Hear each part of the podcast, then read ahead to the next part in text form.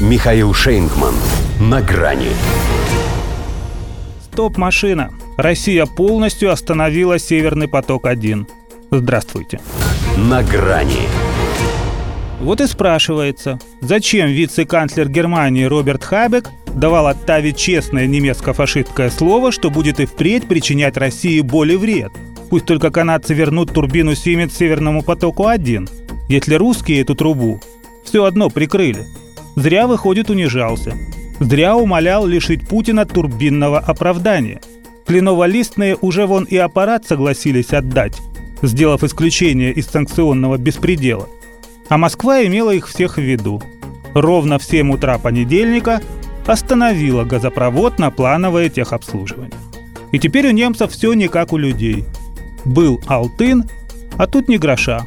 Северный поток-2 заморожен. Ямал-Европа из-за российских контрсанкций блокирован. Украинский транзит Киевом сведен до минимума. Вот и вентиль на основной магистрали закручен. Месяц она из-за проблем с турбиной работала на 40%. Отныне не работает совсем – как минимум до 21 июля бюргеры смогут наслаждаться жизнью без злочинно-кремлевского энергетического оружия. Хотели же попробовать как это? Так что это у нас топ-машина. А для них это скорее тест-драйв абсолютного безгазия. Хотя, наверное, все-таки краш-тест. Потому что это будут 10 дней, которые потрясут.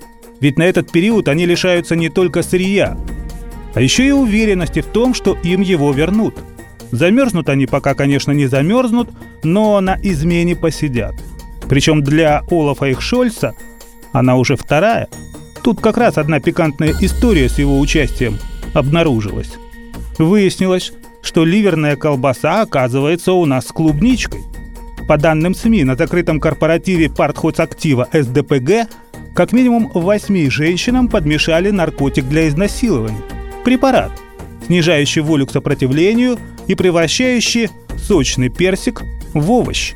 И неважно, что об использовании на вечеринке любовного зелья Шольц тоже мог узнать из газет.